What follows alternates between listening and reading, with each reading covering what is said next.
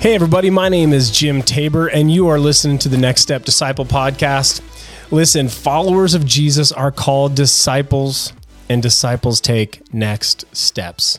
Jesus called his inner 12 disciples to drop their rhythm and to follow him. And as disciples, we don't always know what next steps we should take. And so I hope that you'll join me and some of my friends as we talk about all kinds of topics from big to small and theology to culture, from clear to those areas of gray where we can take these next steps as disciples.